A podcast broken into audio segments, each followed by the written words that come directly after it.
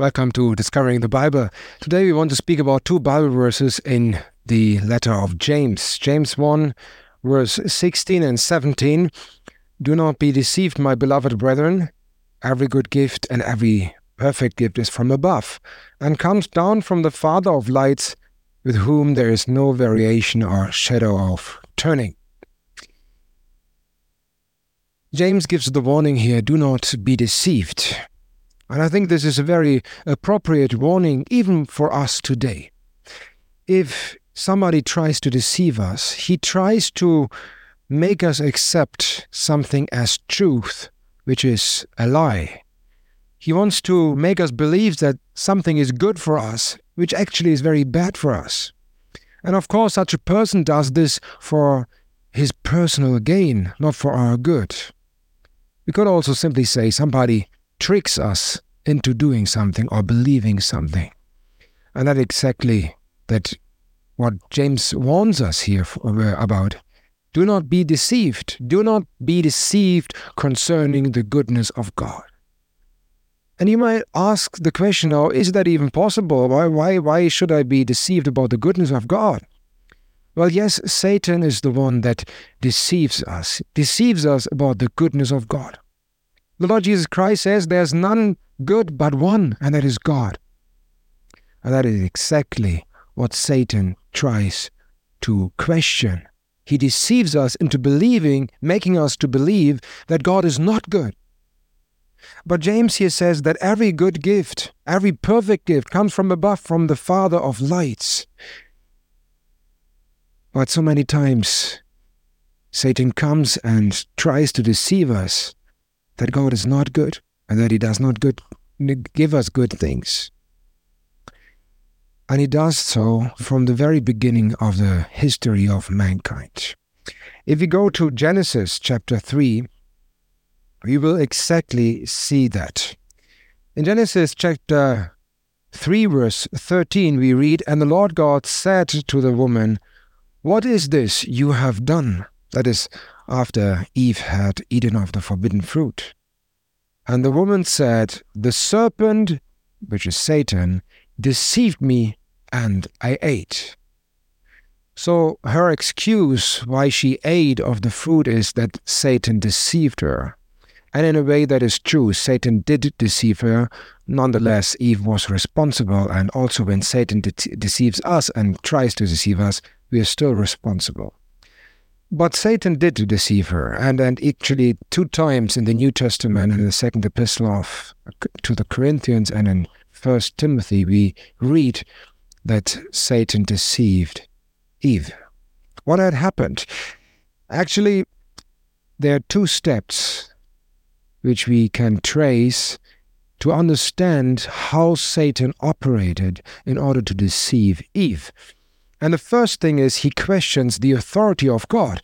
In chapter 3, verse uh, 1, we read the first time Satan approaches Eve and he asks a question. He said, Has God indeed said, You shall not eat of every tree of the garden?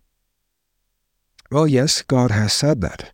But now Satan came along and he questions that. He questions the authority of God. He questions the word of God. And that is something that he still does today. Is that really a sin? Has God really forbidden that? Is that really sinful? And we need to be very careful because Eve, she, yes, she says what God has said, but she adds something to the word. And that's the first deviation from the word of God. And that is very dangerous. If we deviate from the word of God, that's the first step into being deceived by Satan. Satan succeeds with his first question. Eve deviates from what God has said because she says, We shall not eat nor touch it. That's not what God has said.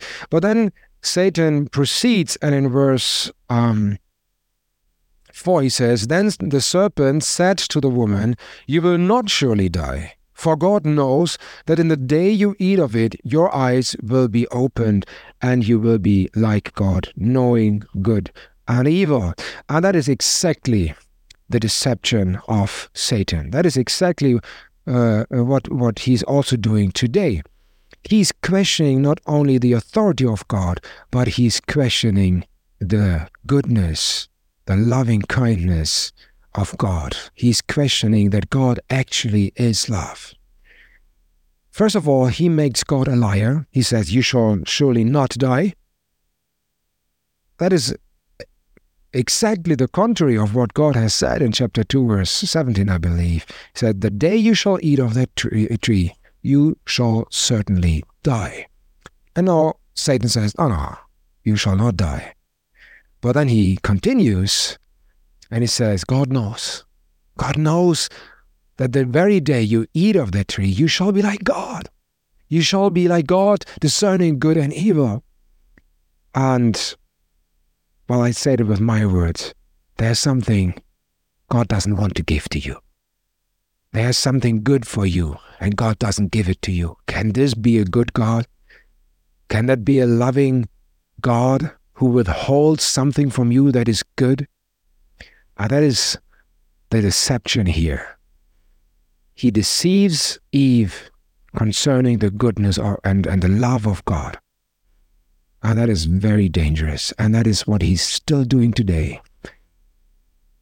Satan hates it when we trust in a good God that gives good, good things. And as children of God who believe in the God of the Bible, he deceives us also in believing that God is not good. And hence, the warning of James do not be deceived, beloved brethren. Every good gift, every perfect gift comes from above, from the Father of lights. But here Satan succeeds. Eve sees, she takes, she eats, and the catastrophe is perfect. Not only for Eve and Adam, but the whole of mankind. Because with sin, disobedience, sin came into the world, and hence death came into the world, and everybody dies because we have all sinned. Let us stay a little bit. I would, would like to stay a little bit more here and, and try to explain from the Word of God what happened here. And we need to go a little bit back to the time of creation. God created this world, and He created in a perfect way. At the end of the days when He created this world, He says everything was very good. And He created man, He created the Garden of Eden, and He put man into the Garden of Eden. Man was the representative of God on earth. Man had a purpose, man had a responsibility, and there was work to be done for man and there was blessing. God says, Of every tree in the garden thou shalt eat. It's there for you. That's my blessing to you. A perfect world, and there's everything. There's life, vitality, everything that you need for, for a good life. There's plenty and everything you need. You shall eat everything. And that is that, that is the blessing that God gives. I see a good God gives good things. And but what we need to understand now is that when God gives a blessing, He also always gives it um, in a certain area, in a, in a certain, or with, with limitations, right? Um, that is a principle we find in Scripture. For the people of Israel, they were blessed even in a, with geographical borders in the land of Israel, Canaan. That is the promised land that God gave to his earthly people, and within these geographical borders, there could enjoy God's blessing in harmony with God Himself. Which was true for Israel in a geographical sense, is also true for us and throughout the history of mankind in a spiritual and a moral sense. God's blessing always are limited or restricted to a certain area. There are boundaries which we must not overstep. And God here gives blessing in a circle, in a, I, I call it the circle of blessing. Within this circle, if, if man stays within this circle of blessing, everything is okay. There's God and everything that He gives. He's a giving God who delights in giving, and we can enjoy what He gives, the blessings that He gives, in harmony with God. And hence, there's love, there's joy, there's life. But then Satan comes into the picture. And what does Satan try? He tries to deceive us into crossing the border, into um, leaving the circle of blessing and seek for blessing, for something that is good beyond that circle. And that is exactly what Satan did with Eve. God has said, "You shall eat of every tree of the in the in the garden, but of the tree of the goodness uh, of of sorry of the knowledge of good and uh, evil thou shalt not eat. The very day thou shalt eat of this, or the very day you eat of that tree, you shall surely certainly die. Sorry for that. And now Satan deceives Eve.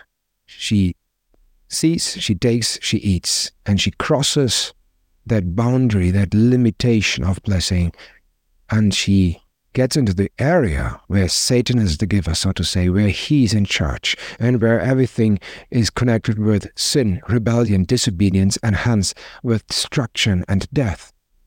There is no life, there's death when we cross that border which God has given. And that is exactly happening here in with Eve and, and Adam as well. And that happens every time when Satan approaches even us today and, and tempts us. He's the tempter, he's the deceiver, he's the liar from the beginning. And he tries to deceive us in doubting the goodness of God, as he did with Eve, so he does today. And he does that in manifold ways. Let me just give you one example. When we, for example, talk about marriage, God has given marriage, He has given sexuality, and we can enjoy sexuality within marriage.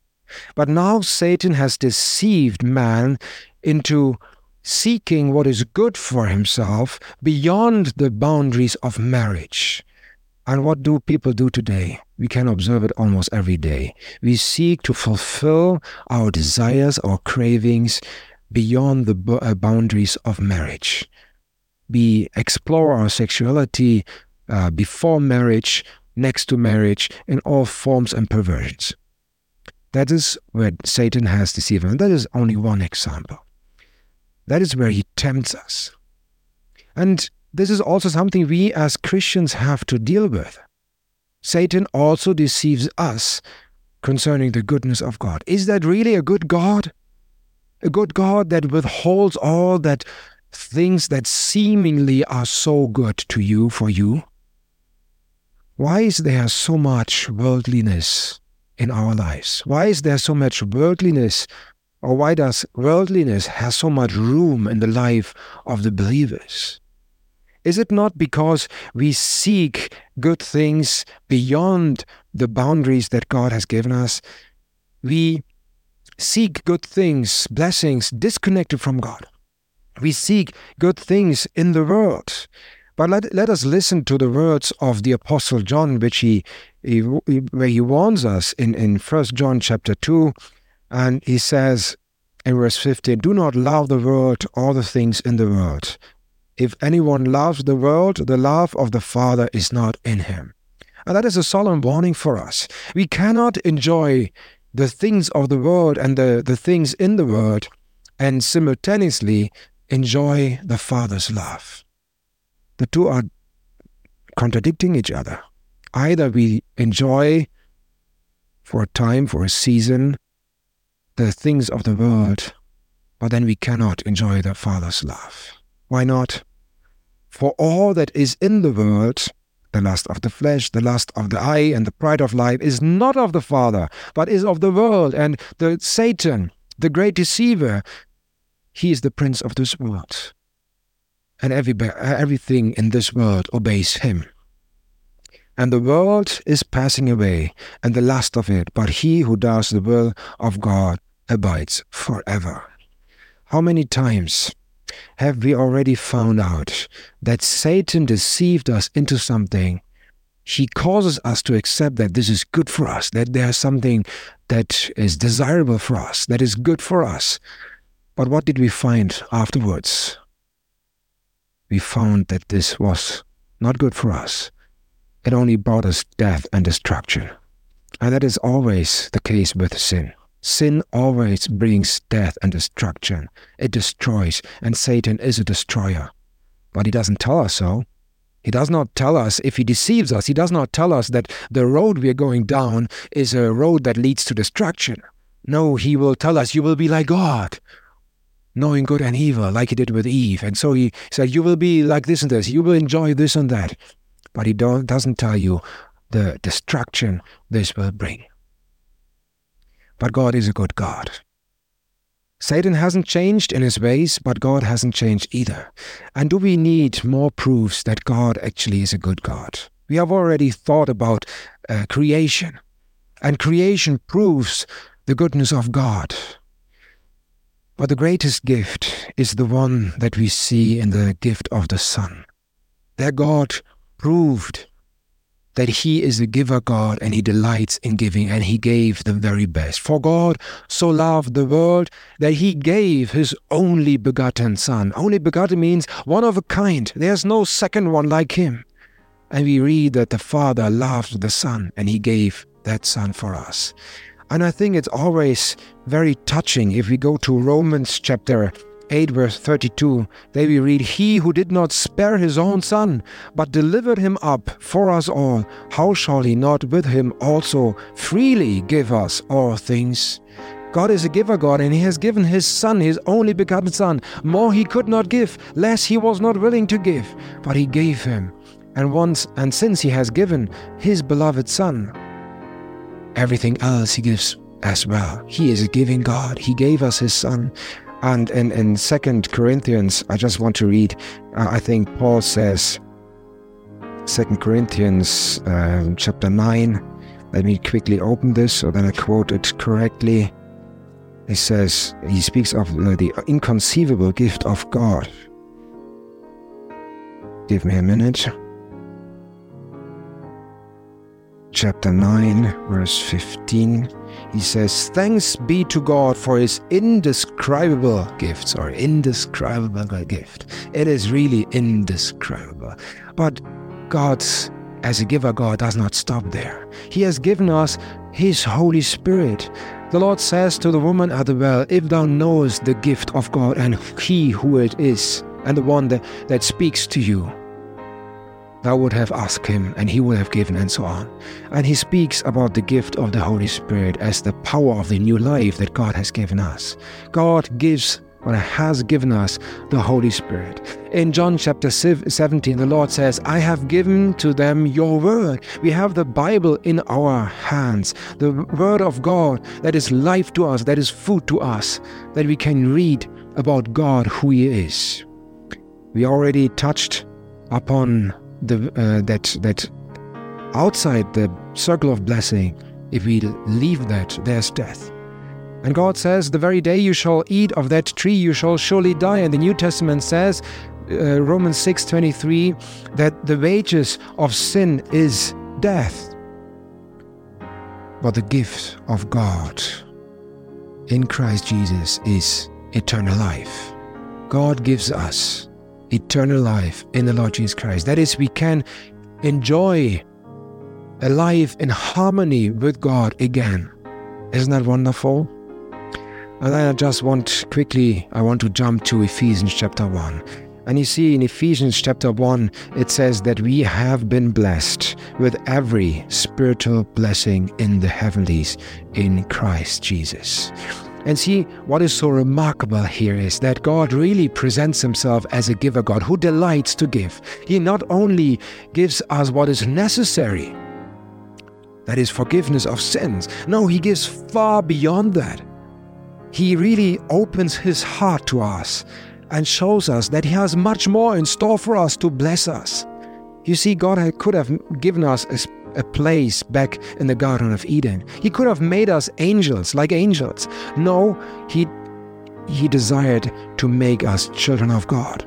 That is one spiritual blessing that we can enjoy, that we are sons of God, that we have the Holy Spirit. I said that already, and many other spiritual blessings. There's not one spiritual blessing in the heavenlies that God hasn't given us in the Lord Jesus Christ. We all possess them already. But the question is, do we know them? Have we made them our own? Do we personally own them? that I study those blessings, that I know what God is giving. Do I know the gifts of God? See, that is so important. Why? Because if I don't study what God is giving, if I don't have desire to know what is God, what all the gifts of God, I don't get to know the giver. That's that's something that needs to happen from the gift to the giver. And then I don't know the giver. God is the giver of every good gift. That is what James says. Every good gift and every perfect gift comes from above, from the Father of lights. Every good gift. And He delights in giving, but I need to know the giver, and I get to know the giver if I study what He's giving. But if I don't, Satan, we are an easy prey for Satan when he comes to deceive us about the goodness of God. Then he questions us Is God really good? Is that really a good God? If He doesn't give you this or this or that? But then we should answer and say, No, Satan, get away. He is a good God and he gives good good things at the right time, at the right place, in the right manner, in the right form, and most of all, in harmony with himself. Satan, get away. Take a look at the cross. There he did not spare his own son, but delivered him up for all of us. He's the gift of God. He has given us all these spiritual blessings. No, I trust God that He's a good God. And this is this becomes very practical in our everyday life that we really trust God that He is a good God and gives every good gift and every perfect gift. And He this comes from above, from the Father of lights. And there's no shadow of change and no variation. He's still the same. He stays the same. And may it be that we learn that lesson, that we are alert, that we tr- uh, that that Satan is deceiving us into questioning the goodness of God. May we learn to trust Him more and more day by day that God is good and that He gives every good gift and every perfect uh, gift. And that we also thank Him for what He has given us. And that from the gifts that we have received and that we enjoy, we get to the giver Himself, get to know Him more closely. And once again, I want to say, give Him thanks most of all for the gift of his only begotten Son.